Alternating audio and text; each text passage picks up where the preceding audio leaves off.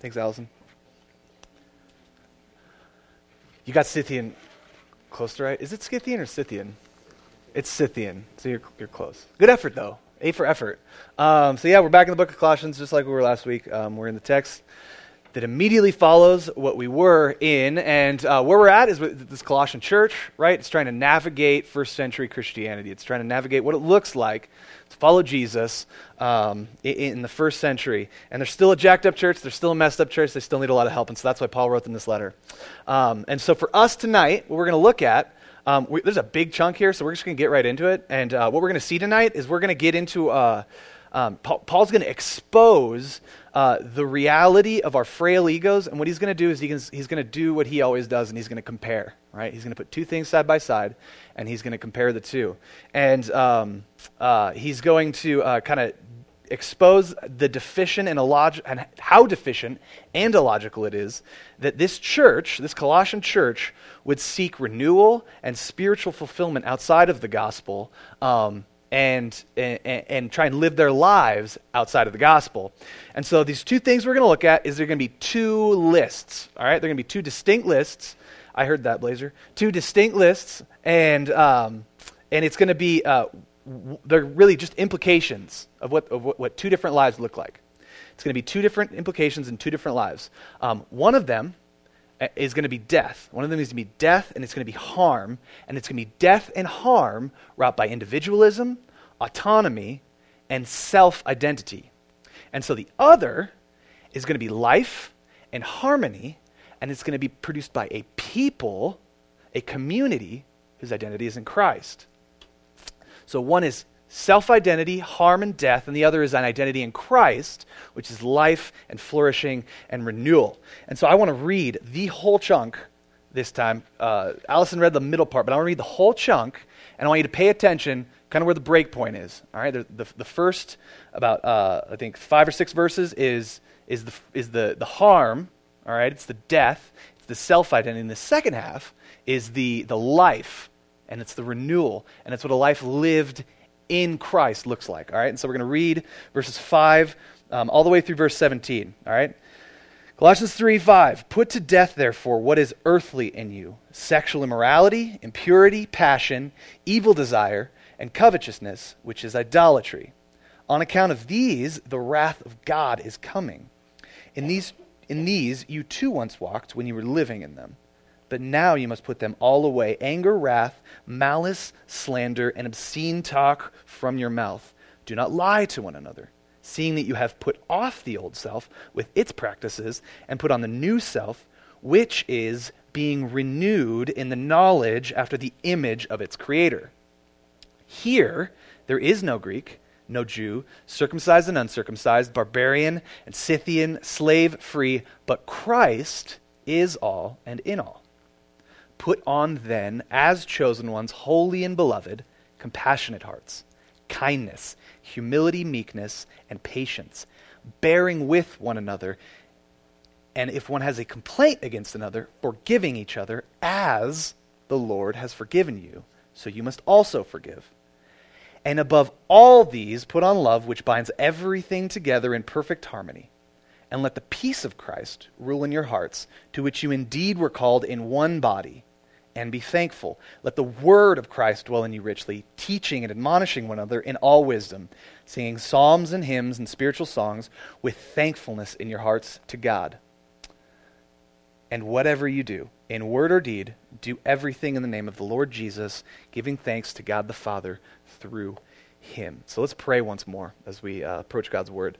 Uh, Lord, I ask uh, just tonight that as we uh, open your word, open Colossians once again, that, that the, the truths and the realities that Paul was speaking through and the, uh, the, the instruction that he gave this church, God, I pray that as we examine it, as we try and apply this to ourselves, God, I pray that you uh, would be glorified, that our hearts would be changed, and that renewal would take place in our souls, Lord.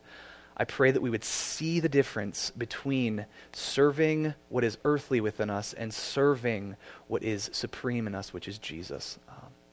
Lord, we love you. Uh, please uh, be merciful tonight as we as we try and learn. It's in His name we pray. Amen. Amen. All right, so uh, the opening to our text, as we discussed last week, is intimately connected to what we discussed last week. And um, so I want to start real quick. Go back to going back to God's word. We're going to look at verses one through four. All right. Um, there's an assumption made here for what we're going to look at tonight. All right. There's an assumption made by Paul in verses one through four that that makes what we're going to read tonight true of us. All right. And so verse one through four. If then you have been raised with Christ, seek the things that are above, where Christ is seated at the right hand of God. Set your minds on things that are above, not on things on earth, for you have died, and your life is hidden with Christ in God. When Christ, who is your life, appears, then you will also appear with him in glory. So if you are raised in Christ, then what we're reading tonight is true. If Christ is your life, then what we're reading tonight is true. So, the rest of what we're going to read tonight assumes the gospel's in place. It assumes that there's a regenerate, saving faith in the Christian. All the instructions that Paul's going to give, all of the truths he's going to communicate, all of it assumes salvation on the part of the reader. All right?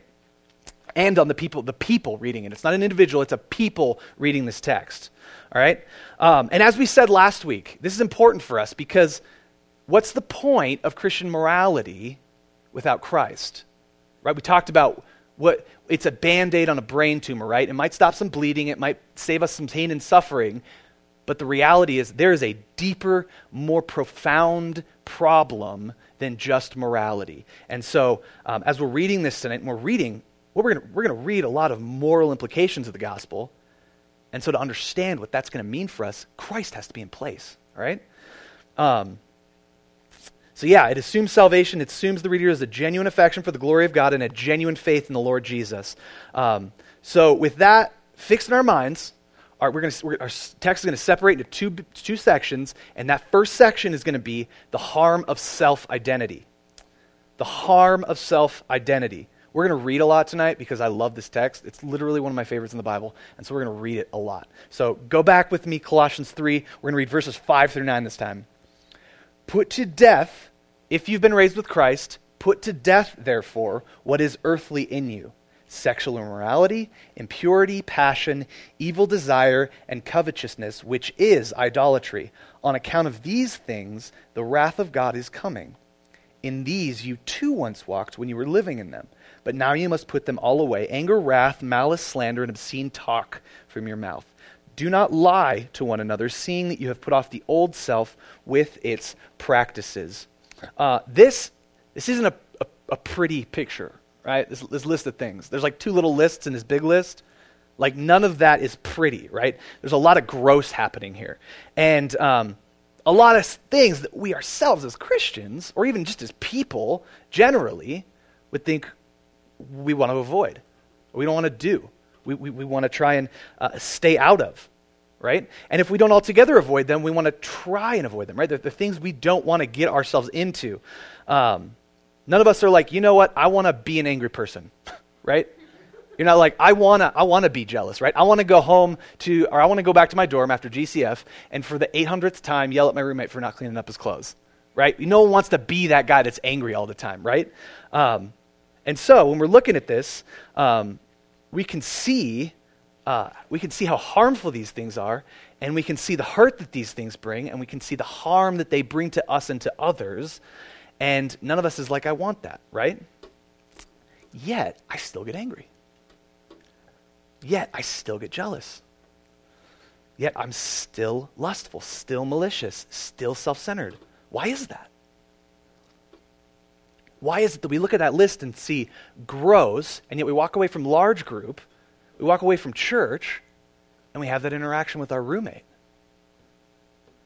Why is it we can look at lust and, and we can see, I'm going to keep that away from my heart, away from my mind, yet two days later find ourselves consumed by it? What's happening there? Well, let's look at what Paul calls this. Look back at verse 5. Put to death, therefore, what is earthly within you. Right? If, if we're going to identify what that earthly thing is, let's, let's look back to Colossians 3 uh, 1 through 4 again. Um, if then you've been raised with Christ, seek things that are above, where Christ is seated. Set your minds on things that are above, not on things that are on earth. For you have died, to those things on earth. And we're going to look back up at verse 20, which is not going to be on the screen. If with Christ you died to the elemental spirits of the world, why do you live as if you were still alive in the world? The things that Paul's talking about here, all this huge list, is what is earthly within you. Um, what Paul's saying is seek the things that are above because this list of earthly things is not you anymore. That was you. That was the previous you, but the previous you died. Right? The previous you died, and Christ raised you. And so what Paul is saying is that all of that list, it doesn't define you anymore. That list of evil does not define who you are anymore. That previous you, the unregenerate, without Christ you, that absolutely defined you. But it no longer does. At one point, those things defined who you were before God, but they no longer do. But they did, right? Look at verse 6 and 7. On account of these things, the wrath of God is coming. In these you too once walked when you were living in them. If you've been around GCF for a minute and you've had like you've had like one discipleship meeting, you've heard us talk about the greatest problem, right? Like what, what's our greatest problem? Separated from God, right? Our greatest problem is separation from God, and the greatest issue in our life is separation from God and reconciliation to Him. And so, this list of things is literally what made up who we were before God without Christ. Part of grasping the reality of who we are now is grasping the reality of who we were without Christ we were utterly and entirely and unconditionally defined by that list of things, of evil, of the things we look at and say gross.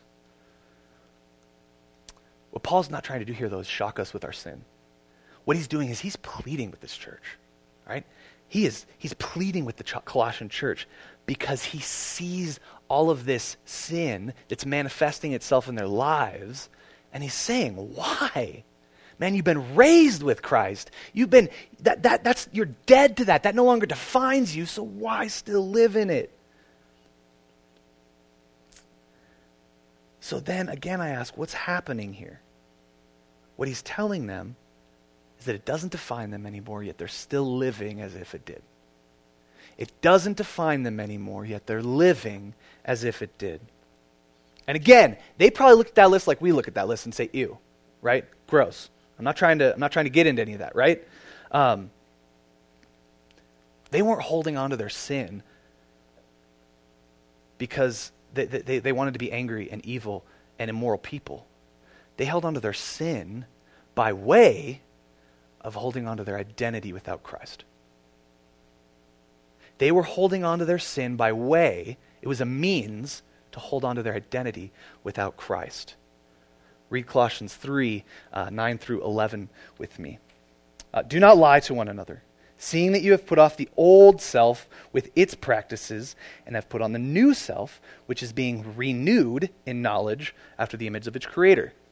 Here there is no Greek nor Jew, circumcised and uncircumcised, barbarian, Scythian, slave free, but Christ is all and in all. You see, often the struggle for the Christian is not to recognize what sin is. The struggle for Christians is to abandon those identity pieces, those identi- identity shaping parts of who we are that cause us to sin. What I mean by that is underneath your, you always sin to get something. Right? You always sin to get something. To steal a phrase from one of the pastors at our church. You're always sinning to get something. At, underneath your sin is a desire, a passion, a longing, a desire for something whether that's affirmation from other people, whether that's comfort in your life, whether that's personal fulfillment and satisfaction. That's what you sin to get comfort, satisfaction, fulfillment, approval. See, it's the difference between saying, I want to be sexually immoral, which no one would say, and just saying, I want intimacy and satisfaction. So then I sin by way of desiring intimacy and satisfaction. So I want you to think about when this list of gross things manifests, manifests itself in your life, when it makes an appearance in your life, what does that look like?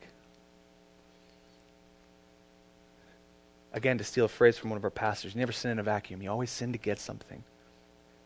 See, anger makes an appearance when your sensibilities are offended. Jealousy and covetousness makes an appearance when you desire that affirmation that your classmate got for his 100% or whatever on an exam. That desire for comfort and the subsequent, um, uh, the comfort and the subsequent um, sexual morality that follows, that is the old self. That's what's earthly within you.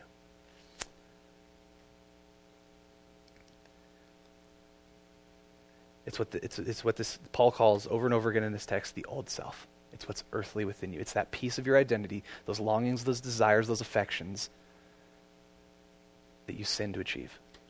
That you, this list makes its way into your life so that you can achieve. So, what is it that you desire? What is it that you sin to get?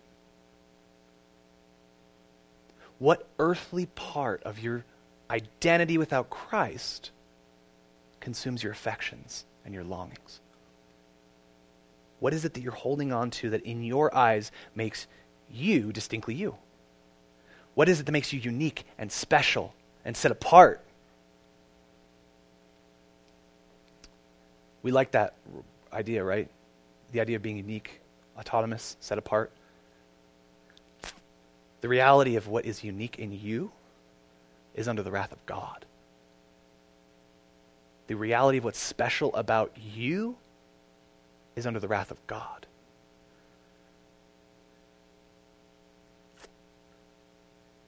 What's special about me is that I can invent dozens of ways to screw up in my life. What's unique about me is I can invent ways to rebel. I am dead without Christ.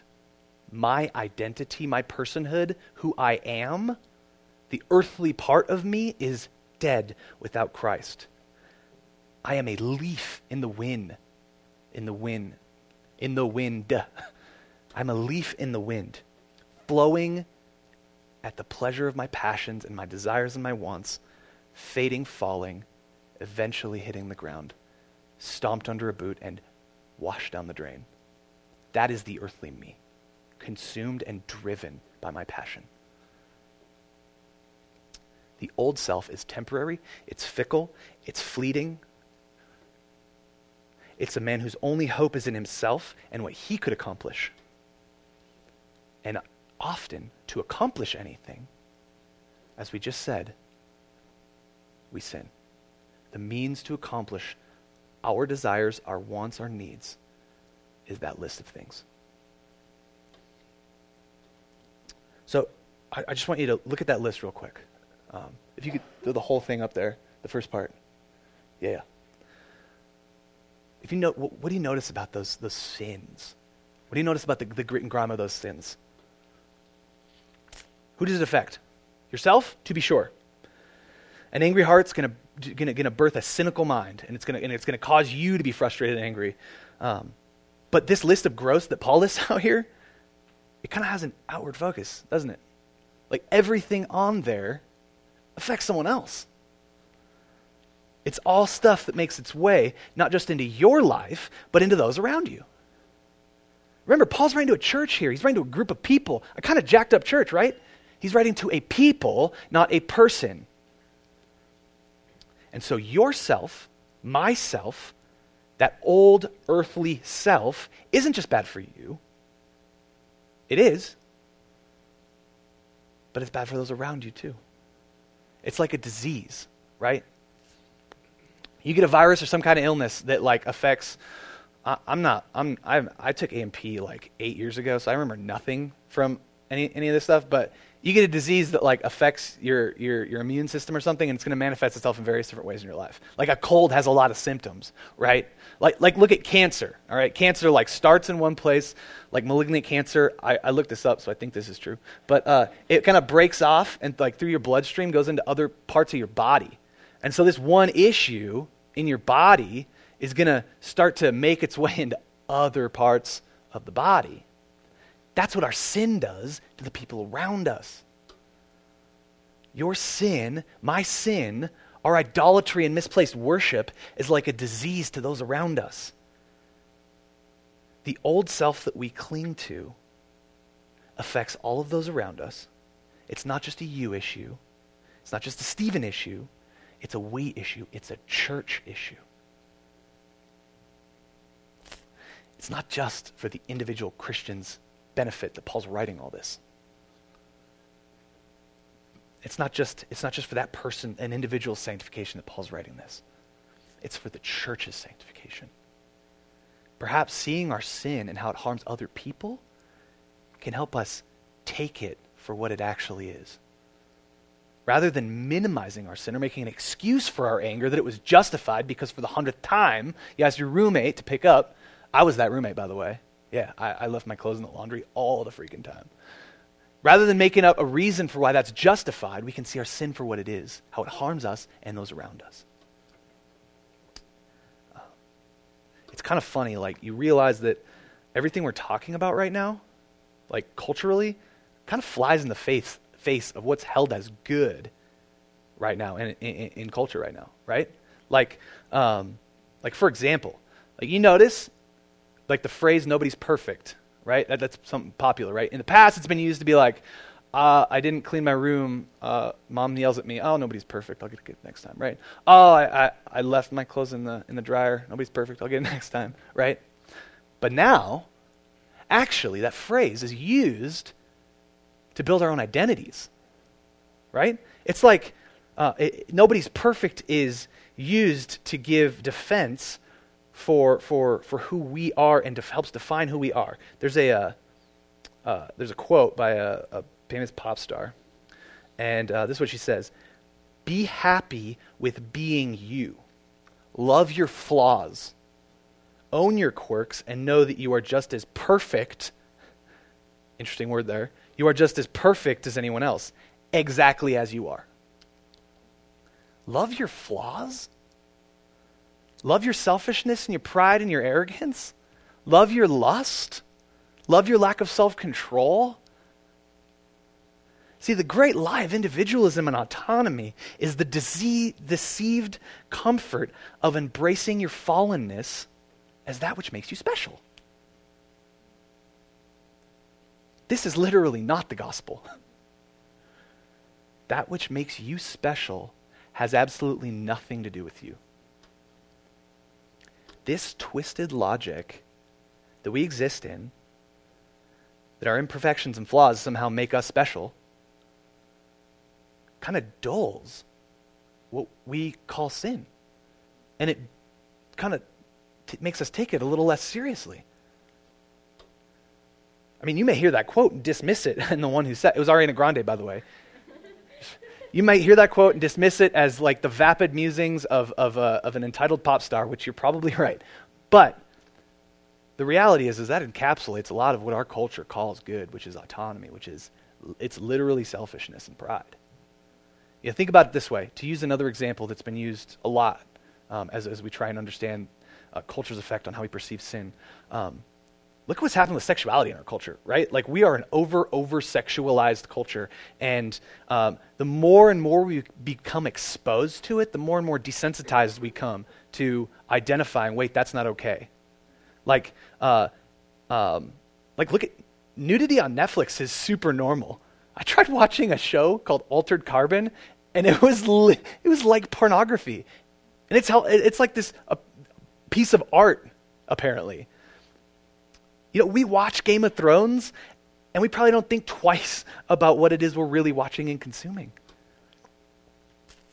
You see, just like that idea, what's, it's normal for us to get our sense of identity, our sense of worth, our sense of selfhood from what culture is propagating and a vapid, superficial pop star.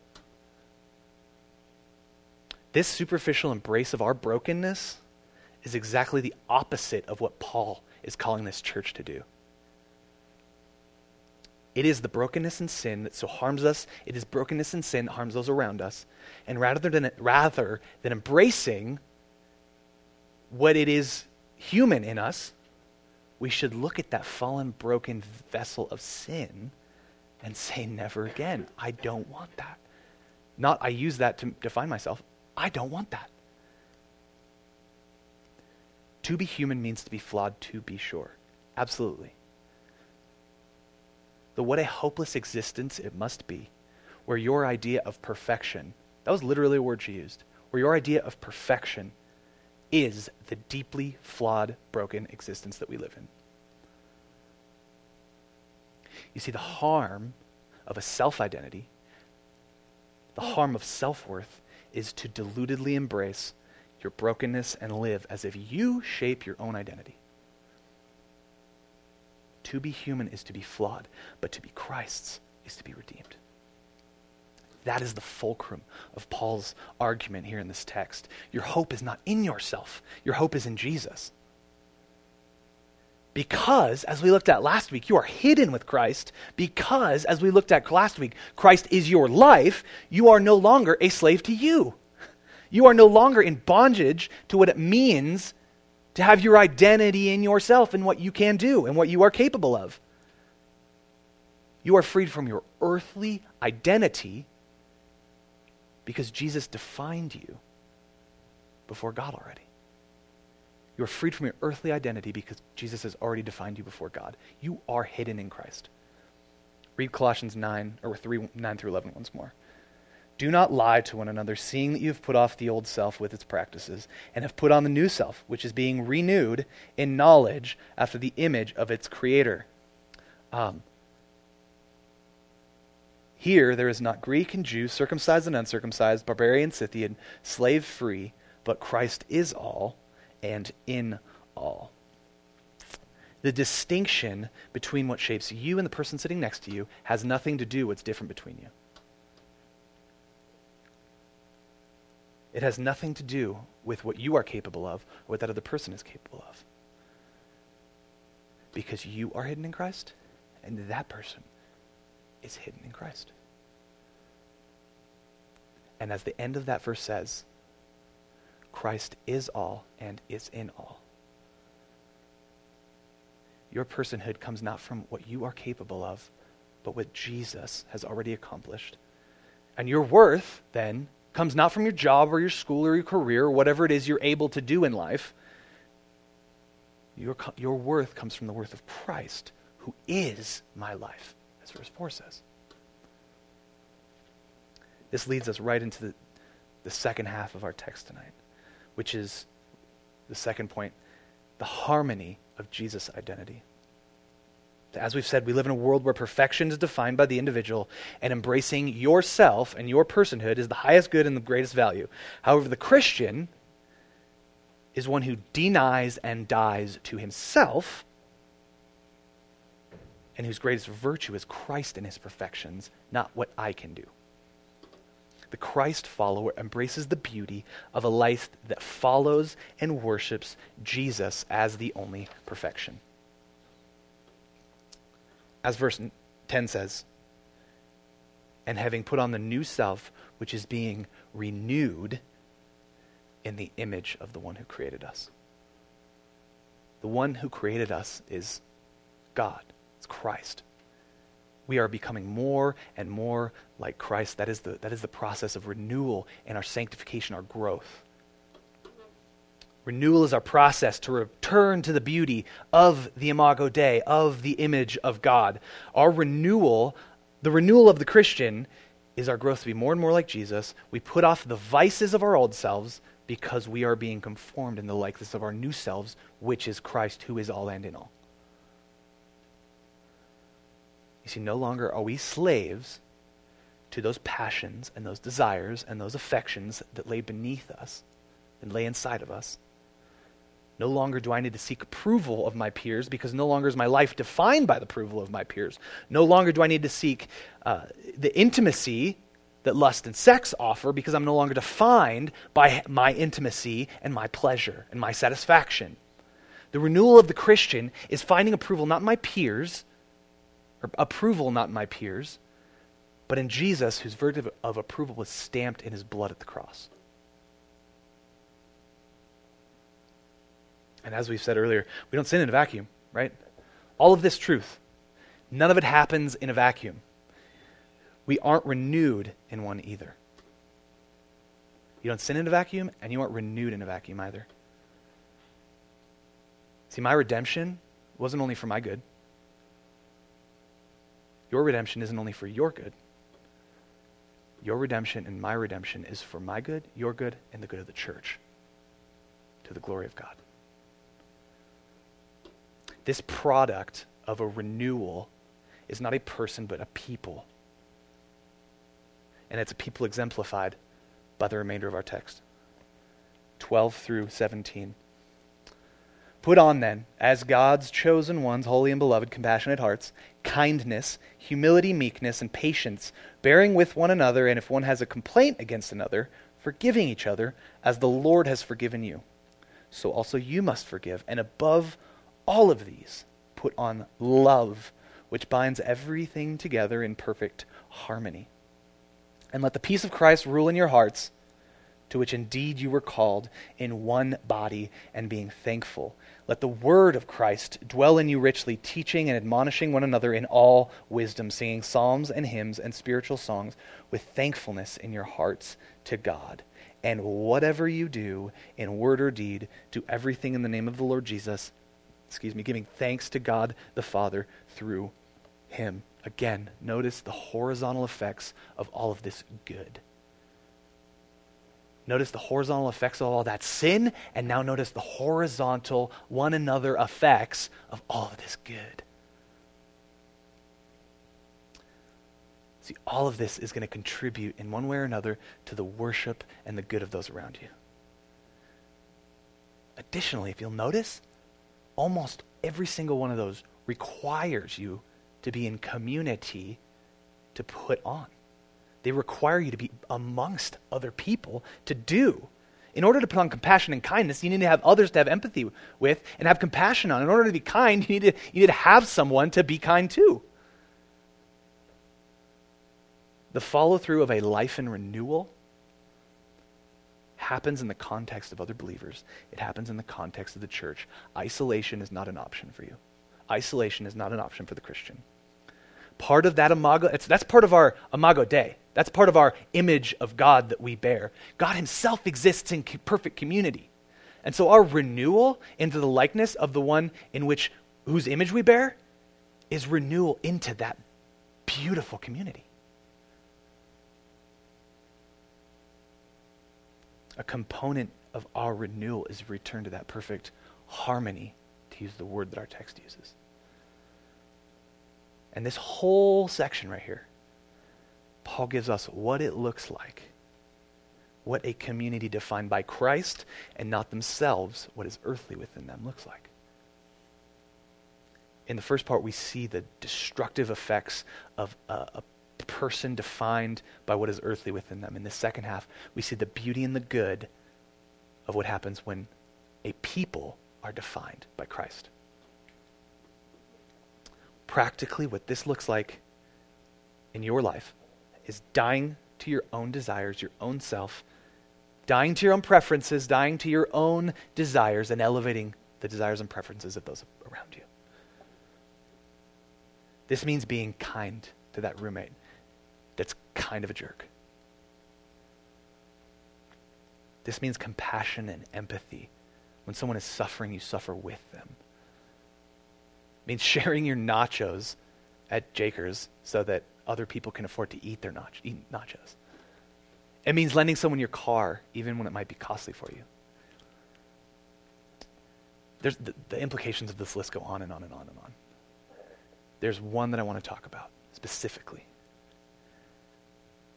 because I don't think we understand it real well, and that's forgiveness.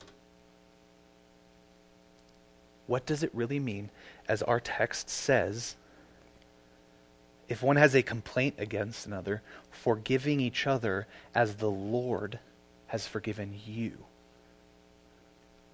What does Christ's forgiveness look like?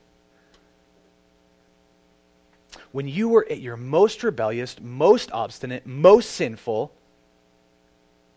as a follower of Christ, what does God see? What did we talk about last week? If you're hidden in Christ, you're wearing the perfect, beautiful robes of Jesus. So, to use an arbitrary, lame example, this weekend we had men's retreat, right? Um, we were supposed to have horchata. And there's an individual in this room who was supposed to make our horchata. And this individual failed to make our horchata because he did not look hard enough for a blender, which we had, which he said we didn't. Actually, that's really two people. It's both Tyler and Alan, just for the record. But um, what, what godly, Christ like forgiveness looks like is forgiving Alan and Tyler, even when they're obstinate at the fact that it wasn't their fault. All right, so I'll use a real example. Uh, I heard this story once, and I don't know if this is true. I don't know if I read it. I don't know if I heard it. It was, it was years and years and years ago. But it is a beautiful, beautiful picture, and I, w- I want to just use it because it's beautiful. So if I'm stealing this from somebody, uh, I'm, I'm thieving it straight up. Um, there, there, there was uh, a husband and wife, and they were in marriage counseling. And they were in marriage counseling because the wife had been unfaithful to the husband. And um, this Christian couple, they went to a, a Christian counselor or a pastor or someone, I don't remember exactly, but they went to get help for this huge sin that was present in their marriage. And to be sure, the wife was unfaithful, but as much as the wife was unfaithful, the husband was neglectful. And at some point in, in this counseling relationship, the husband began to see what it actually means to be hidden with Christ, what it actually means that God forgave his sin, what it actually means that his, the depth of his depravity was redeemed. And so this man, I don't, I don't remember if this was in the counseling session or just outside of it, but he, he went and bought a white dress. And he went home and he asked his wife to put it on. And um, she walked out wondering what was up, so she put the dress on. And she walked out, and her husband saw her. And what her husband said was, I choose to see you as Christ sees you. That's beautiful. That's powerful. That's literally what it looks like that we're forgiven. It's not quite literally the gospel, but it's close. See, a community defined by and shaped by the identity of Jesus is a community that looks upon its peers and sees men and women dressed in the white robes of Christ and can forgive any slight, can forgive any amount of horchata not made.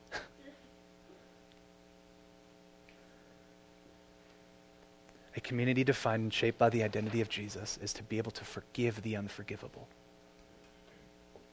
It's, so, this list here, this big list we have of, uh, of, of what it looks like to follow Jesus in community, in the context of the church, among your peers, it's a good place to start. It's not exhaustive, and it's a great place, but it's a great place to start. And I bet that if each and every one of us read that list again, we could identify dozens of places in our lives where that list looks more like the first list.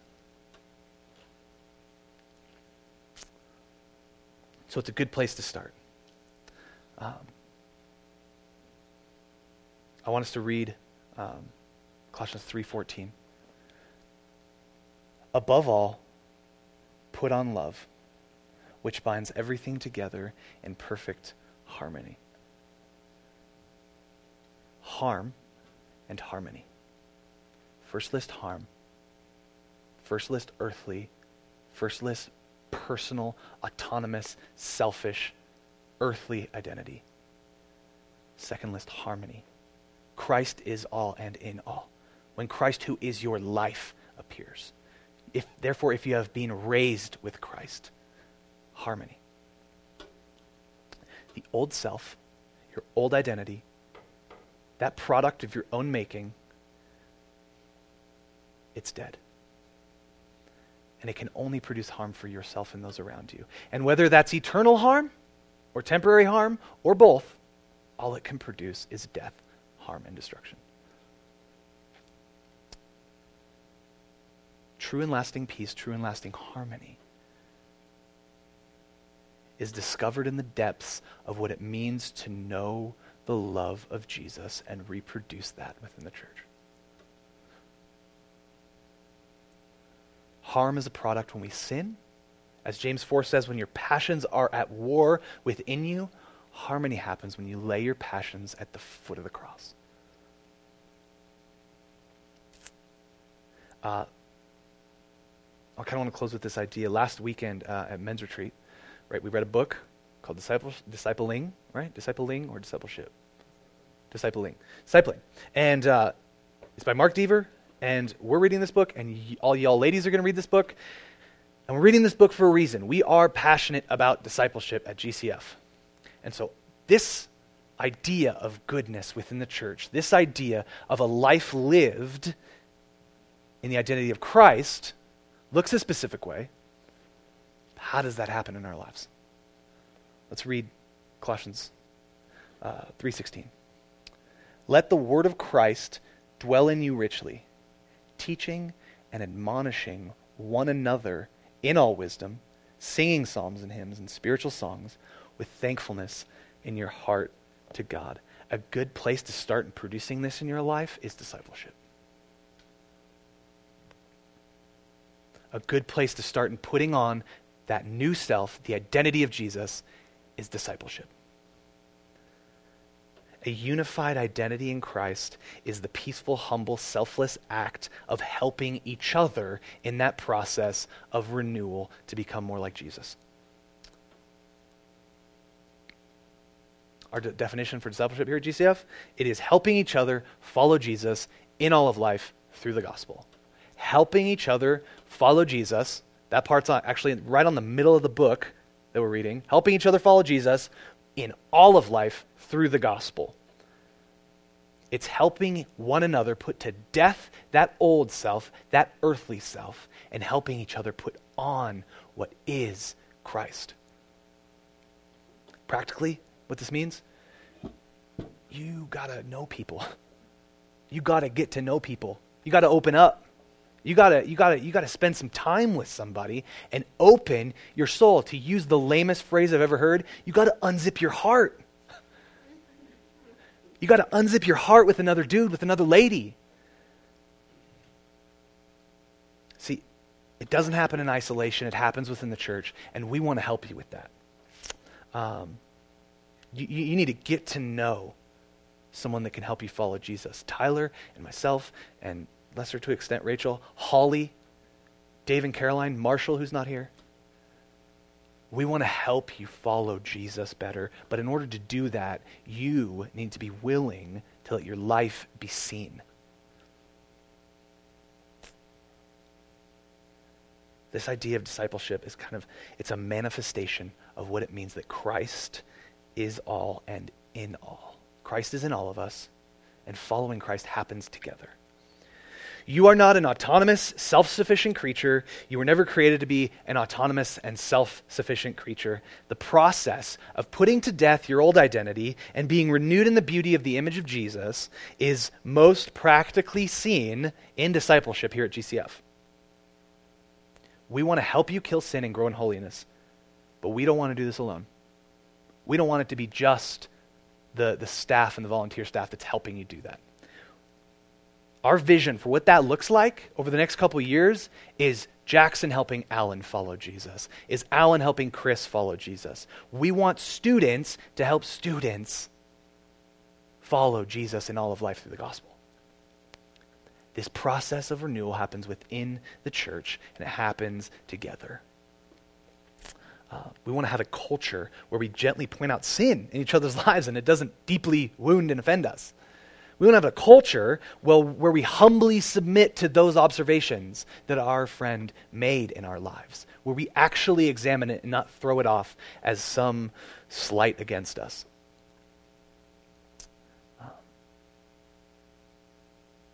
See, this, this vision requires not individuals who submit themselves to the identity of Christ, it requires a people who submits itself to the identity of Christ whose lives are not ruled by the deadness of their old earthly self, but whose desires, passions, and emotions are driven by the gospel and driven by the beauty and glory and majesty of Jesus. It's driven by a people who read those verses when Christ, who is your life, appear, actually believe that Christ is their life. When they read that verse that Christ is all and is in all, they actually believe that Christ is all and is in all. They actually believe that their worth is in Jesus, not themselves. Discipleship isn't the end of what it means to follow Jesus, but it's a good place to start for us. And just to kind of put a bow on all this, uh, we've talked a lot about us tonight, right? We've talked a lot about uh, me and I and you. Um, we've talked a lot about what harms our flourishing, what gets in the way of relationships, what kind of causes conflicts, uh, what this pain sin brings, and our misplaced worship. Um, but the reality is, all of this, it isn't about us. It isn't about my flourishing or your flourishing or even our flourishing. It's about the glory of God and the fame of Jesus Christ. Read verse 17 with me. And whatever you do in word or deed, do everything in the name of the Lord Jesus, giving thanks to God the Father through him. It is all about Jesus. It is all about the glory of God.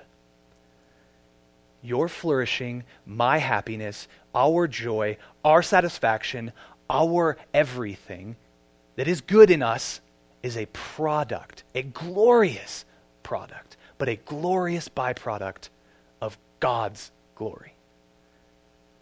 Read John 13 35 with me.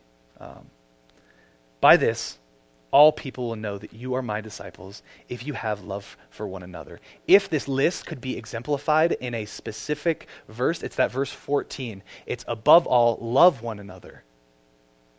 All of this is happening in the church, right? Love one another. But even our love for one another does not end at one another. Our love for one another points to a greater truth, and that is Jesus. That is Christ, and that is his gospel. Our love, our understanding of love, as we looked at on Valentine's Day, is birthed out of what we know and believe about the gospel. So I just want to ask what is it about your old self that you are letting still define you? What is it you're still holding on to?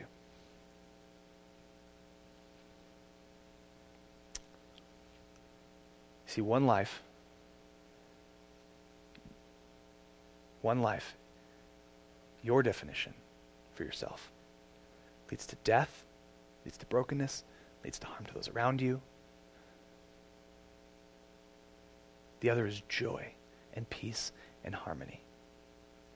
And that's a life lived to the glory of God. Let's pray.